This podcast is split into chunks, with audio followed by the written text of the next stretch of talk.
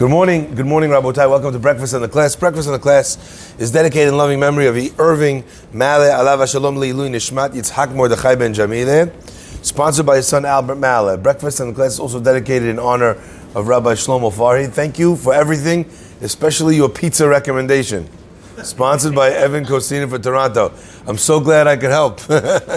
Baruch Hashem, sure, my pleasure. Also, um, as well, breakfast today is uh, in the uh, Ilui Neshama of Moshe Ben Gilsom, a great lover of Eretz Israel, a lover of Am Israel, um, a promoter of, uh, of having many babies, uh, Be'ezrat Hashem, and, uh, and uh, we, we are witnessing the perot of his, uh, of, his, uh, of his strength and his wife Yvette's strength in raising the, the, the president of our community as well as uh, his uh, two brothers and his sister, who are all involved in many different aspects of the community, uh, from Propel to, the shuls to there's a synagogue in Eretz Israel with uh, with his name on it, if I'm not mistaken.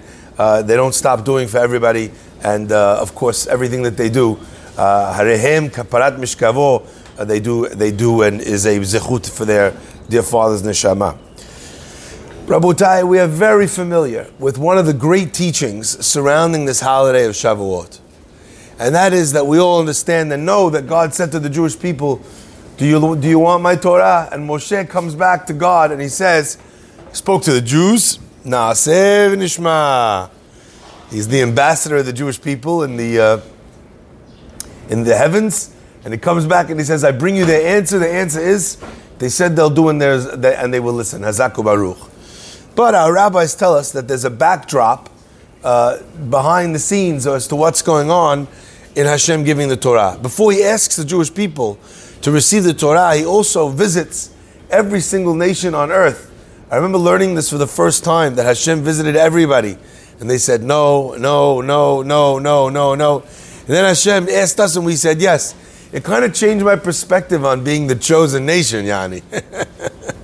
you know, no one will go, no one's going to go to prom with you. You know, and the last person you ask, and they say yes. It's hard to feel special after that, right? But our Chachamim explain that when the nations of the world um, were approached by God, and He asked them if they want to take the Torah, each nation responded and asked the same question: Machtiv be, what does it say in the Torah? You want my Torah? What does it say in the Torah? Amen.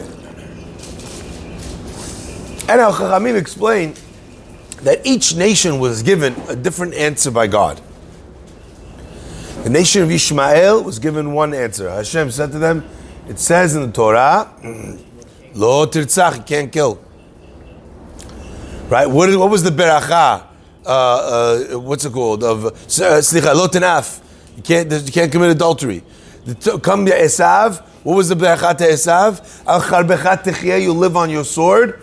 What did he tell Esav, which was eventually going to become the Romans, eventually later on in history, the German, uh, the German, the Nazis? What did he tell Esav? He said, "Lo tirtzach, you can't kill." Each nation was given one commandment that, for them as a people, was the most challenging commandment for them to fulfill. And every one of the people said, "No, thank you." You want me to not kill? You want me to have only one wife? You want me to, you know, to give tzedakah? You want me? To, each nation was given this specific challenge, and it was shown in the Torah that it says that they can't do this or they must do that, and they all said no. Then he came to the Jewish people. He said, "You want the Torah?" And they said, "Yes." How come God didn't tell the Jewish people what was in the Torah? How come God didn't tell the Jewish people that it says you're not allowed to argue? Jewish, could you imagine? We were told not to argue with each other. Forget. I don't know if we'd be happy with that, right? Imagine if it said, uh, what's it called? Uh, you know, uh, uh, uh you, you, know, all the you, you were told from the beginning all these different laws that maybe uh, the Jewish persona finds a little bit difficult, but Borei Olam doesn't bring that up. So, on a simple level, um, we ask a question: How is this fair?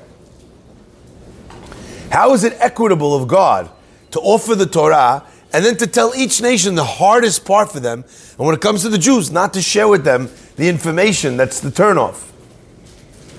Maybe the Jews also would have said no if Hashem would have said, you know, whatever. Insert your own Jewish themed joke here. Free, yeah, etc. Right? Take two. Yeah, all of these.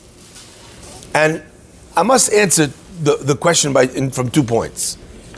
The first answer to this question is it's true, Hakadosh Baruch Hu did not ask them, he did not ask them, he did not tell them what it says in the Torah by giving them something difficult. Part of the reason for that is because they didn't ask. In Shabbat morning, we spoke about this idea that a lot of times in a person's life, the questions that they ask actually make their life much more difficult. Why is this happening to me? Why is Hashem doing this to me? Why is Hashem doing? How come? How come? How come? Challenging God all the time and showing a lack of emunah that He has your best interest at heart. Like I said, Shabbat morning, they asked once uh, Rav from Yuroslav, "How come? How did you live a long life?" He says, I never ask God why, because sometimes a person asks Hashem, why'd you do this? Why'd you do this? Why'd you do this? Why'd you do this? Till there's so many questions. Eventually Hashem invites you up to Shemaim to give you the answers. You don't ask questions, Hashem says, oh, yeah, no problem. He leaves you there. now that's an oversimplification to be sure. But the fact that the Jewish people didn't ask HaKadosh Baruch Hu means that they didn't, they didn't get a, they didn't get the follow-up. Yeah? They didn't get it. Now, I want to dig a little bit deeper with you. Because it's not just that the, that the Jewish people didn't ask. It's, you know, they say, ask a stupid question, you get a stupid answer. I remember once I was on a safari on one of the trips that we took all these uh, young Jews on. And one of the kids raised their hand uh, as we started the safari drive in the wild and asked, What time do we see the lions?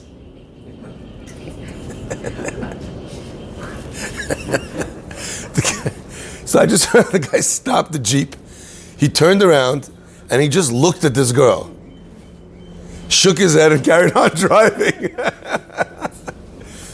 yeah, it's a stupid question. Obviously, you're in the wild.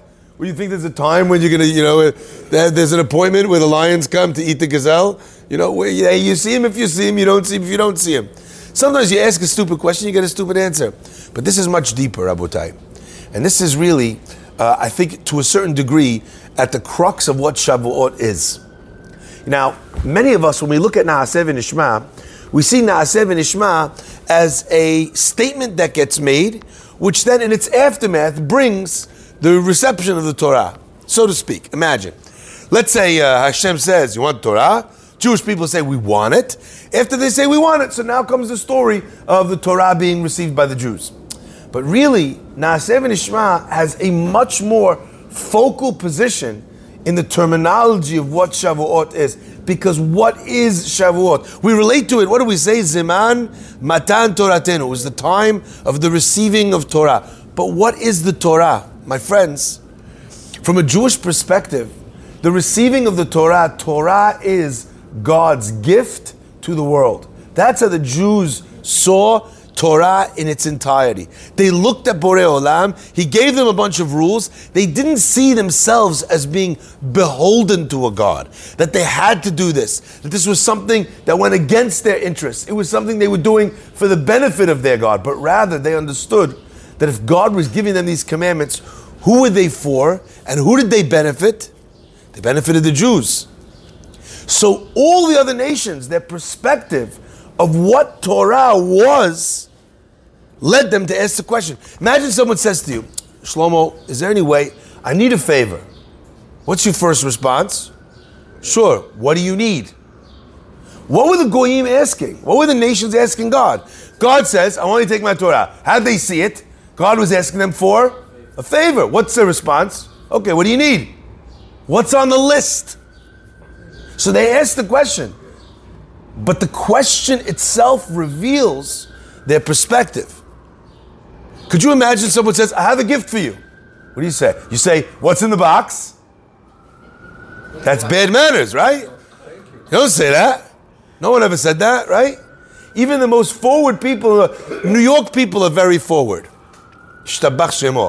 Right? Israeli people, also very forward. I remember getting into a cab in Israel once, and the guy says, תגיד לי, כמה, מה המשכורת שלך? I was like, "Hi, my name is Shlomo. I feel like you know you need to buy me dinner first. Uh, I didn't need the guy didn't know me at all. Yeah, the guy says to me, I, I get in the car with my brother-in-law. He says to me at the time, he says, "Atashef po." He tells me to sit on the one side. He says, "Hashman man." the chubby guy, let him sit over here because there's more less room in the chair. But you know, it's fair, like Israel's family. So the combination of a New Yorker who's also an Israeli, shtabach shemo. Even a New Yorker who's Israeli, like many of our dear friends here, someone brings you a gift, a gift wrap box. What do you? You say thank you. You don't ask him what's in the box.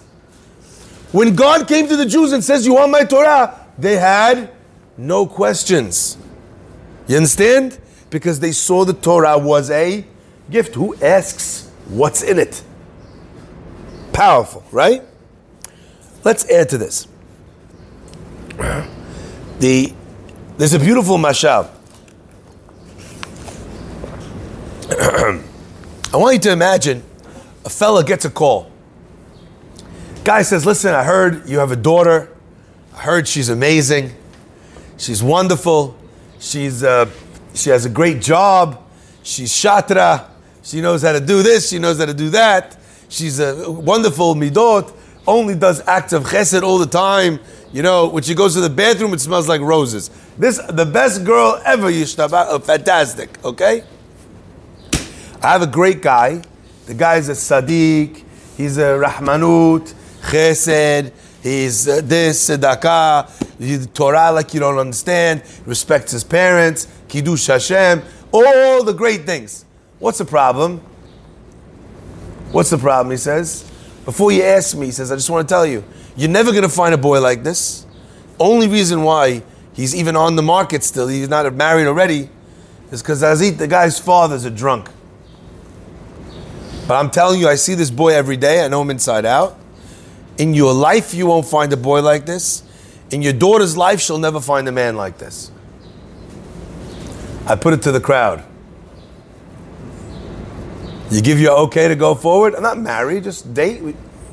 Yeah? No? Lama lo. Lama lo. So the dad in the story also felt like you. Lama lo.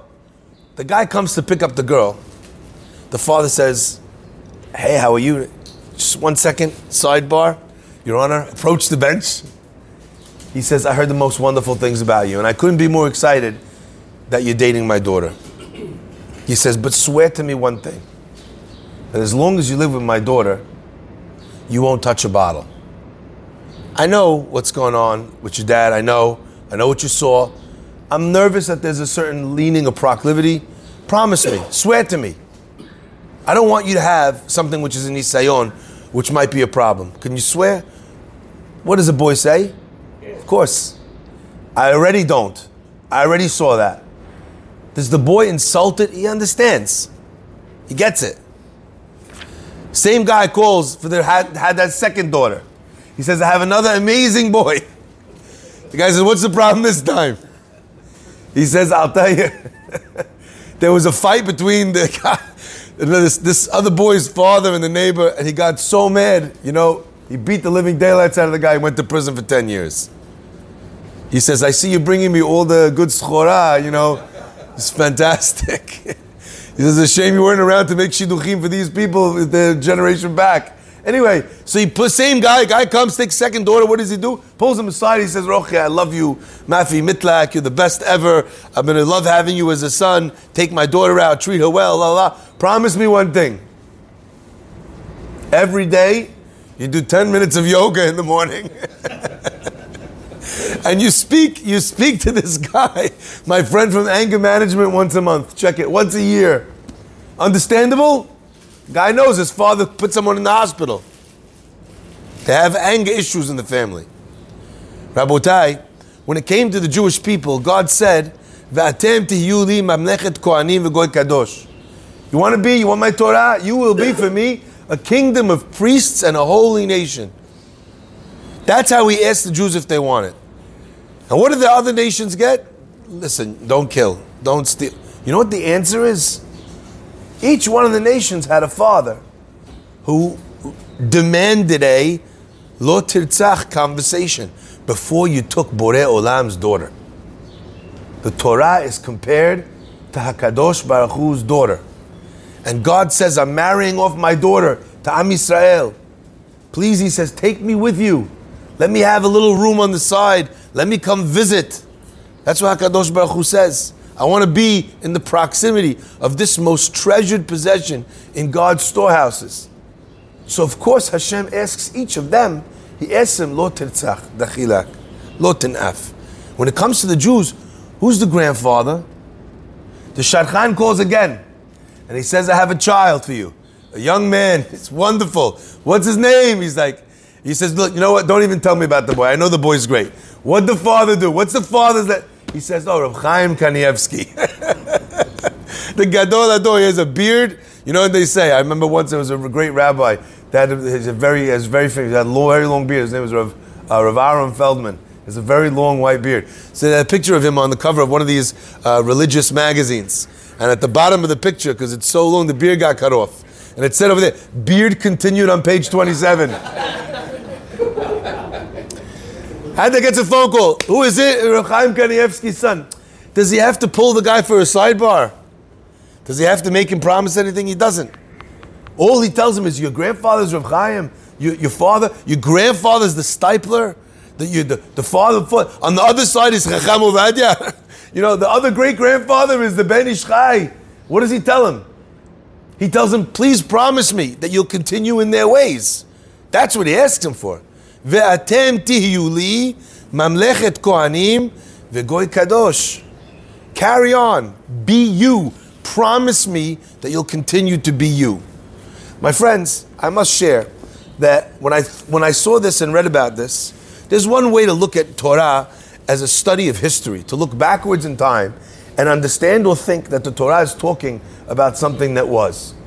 But really, anything that was doesn't make the cut in Torah. Every piece of Torah is only there to communicate to future generations, to teach us how to live our present and our future.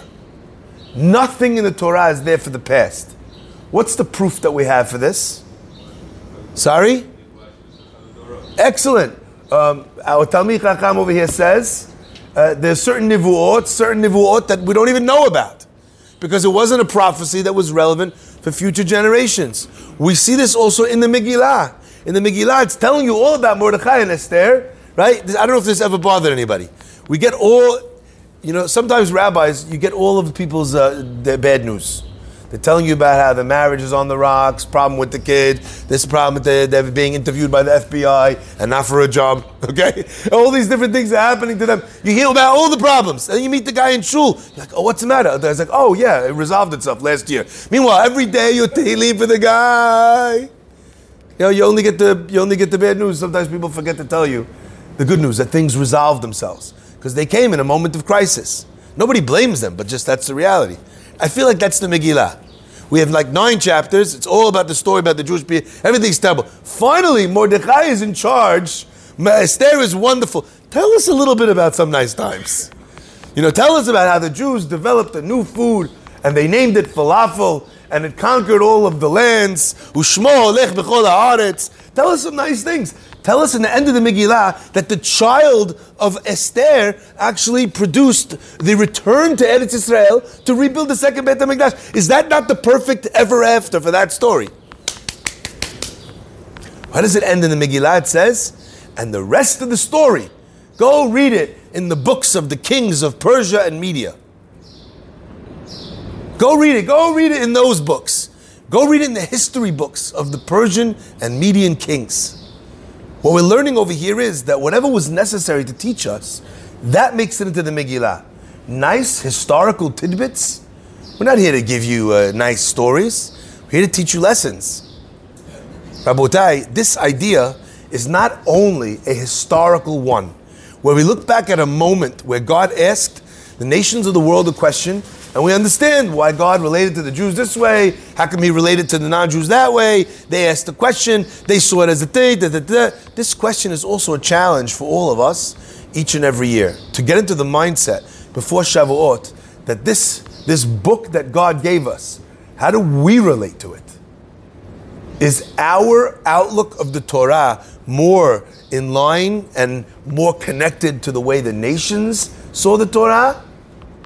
A list of requirements of laws that God was making, God was asking you a favor, or do you see it as a gift? Is Shacharit a favor to God, or is it a gift? Studying Torah. You're doing a favor for Hashem. Look, Hashem, I need this deal to go through. I'm going to do some favors for you. You do some favors for me. I'll scratch your back, you scratch mine. A favor for God, or is the mitzvah itself a tremendous gift? Shavuot is to realign our feelings in that way, and that's why we throw a bash, a celebratory bash called Shavuot. All the other holidays is an opinion that you could fulfill your mitzvah by doing spiritual endeavors. You know that? You could study and learn, and according to one opinion, the Gemara, you fulfilled your obligation of V'samachta b'chagecha. You know, chatzi l'Hashem, but on except for Atzer Hakol Modim, the Be'atzeret on Shavuot, Ba'ina Nami Lachem. You need to have for you. You need to celebrate. Because if you're not celebrating it, then you stop relating to it like a gift. You start relating to it like a favor. And as we all know, how many times are you going to do someone a favor? How many times are you going to do someone a favor and not resent it? Yeah. If we can bring that feeling back into our lives, that every mitzvah is a pleasure, is a gift, it's a, a chance for me to be able to do something powerful for me. Imagine the king gives you an audience, right? Is that a favor from the king to you or from you to the king? The king doesn't need you to come to his office. Every time you get to go, you get to ask him for stuff. You get to develop the relationship. So if you need something later, ishtabach shemo. Right? You got this? Shacharit is that is that granted uh, interview session, that time with the king where Hashem says, I'll make myself available for you every morning, every afternoon, every night. Karov Adonai lechol koraav what an unbelievable gift. Ashrenu matov chelkenu. How lucky we are that we have this Torah. How lucky we are that we have this day that reminds us how to look at the Torah. Baruch Adonai Leolam. Amen.